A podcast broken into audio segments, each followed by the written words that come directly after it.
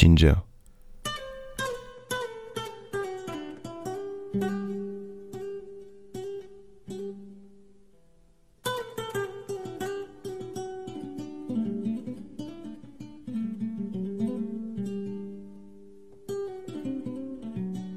Toutes les femmes que j'ai aimées m'ont quitté un mardi. Alors quand Ginger m'a dit qu'elle désirait me parler d'une chose importante qui ne pouvait pas attendre, j'ai su de quoi il s'agissait. En conséquence, j'ai proposé que l'on se voit mercredi, mais elle ne voulut rien entendre. Elle voulut guère différer le rendez-vous.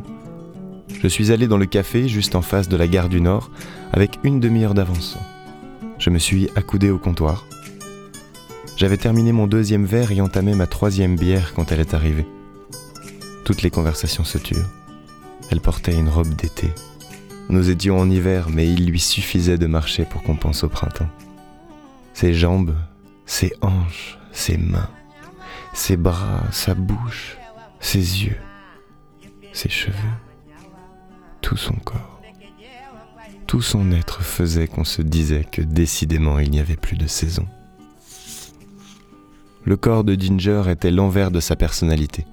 Je ne l'ai compris que trop tard. En disant cela, j'ai l'air de ne pas reconnaître mes torts, mais mon propos ne se situe pas là. Je dis seulement qu'on n'est jamais véritablement avec une femme, mais avec une femme et son corps de femme. Je me rappelle qu'elle m'avait dit une fois, Fred, je voudrais mettre mon corps dans une valise et le déposer dans une consigne et l'oublier là. Je ne m'appelais pas Fred, ni elle Ginger. On s'était connus à la cinémathèque, après la projection du film de George Stevens sur Les ailes de la danse. J'étais allé à sa rencontre en jouant des coudes, en écrasant quelques pieds. Près d'elle, je sortis mon officiel des spectacles, faisant mine de chercher. Elle remarqua mon air et s'arrêta et me proposa son aide. Je lui tendis le programme, je m'approchai d'elle, je la frôlai presque.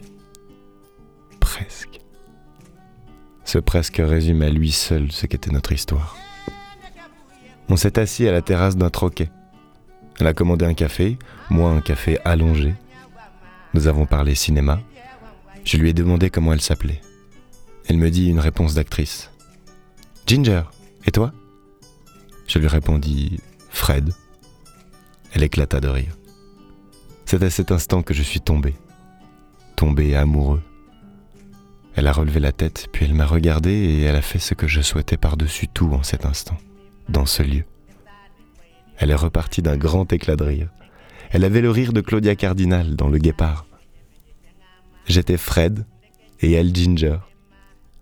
On se retrouvait à la cinémathèque, on passait la journée à regarder des films, à se décoller la rétine. On faisait des pauses repas, on mangeait parfois dans la salle. On quittait parfois la cinémathèque pour les chemins de traverse de la rue des écoles. Parfois on ne regardait qu'un début de film, parfois on arrivait au milieu d'un autre, parfois seulement à la fin. L'ensemble créait un film unique. C'est elle qui m'a appris à voir. Je me souviens du début du troisième homme avec le milieu de Citizen Kane et la fin de Noblesse oblige. On a fait la première fois l'amour devant le dernier tango, à Paris. C'était la dernière séance, nous étions au dernier rang. Elle n'aimait que les cinémas et les chambres d'hôtel.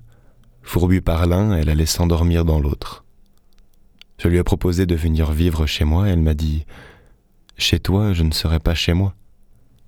C'est ça que j'aime dans les chambres d'hôtel. C'est impersonnel. On ne fait que passer. Je n'ai entendu que la première partie de la phrase. Je n'ai pas voulu écouter la dernière. Elle a toujours été très fidèle, fidèle à elle-même. Elle n'a jamais cherché à me masquer la vérité. Je n'ai jamais vécu avec elle, mais à côté d'elle. Un jour, alors que nous sortions de la projection de Cat People de Jacques Tourneur, elle m'a dit Je suis comme elle. Alors, quand elle m'a téléphoné ce mardi, quand elle m'a donné rendez-vous dans ce café, quand elle est entrée avec sa jolie robe d'été, quand elle m'a embrassé, quand elle a essuyé la larme de ma joue, quand elle est partie avec sa petite valise, quand je l'ai vue traverser la rue. J'ai espéré que la vie serait comme dans un film, qu'il aurait suffi que je lui cours après, ce que je fis, que j'arrive essoufflé à la gare, ce qui arriva, et que je la cherche du regard. Elle était là. Que je lui crie que je l'aimais. Toutes les femmes s'immobilisèrent, excepté elle. Elle et son train qui s'éloignait. bên nhau Ah, yeah, yeah,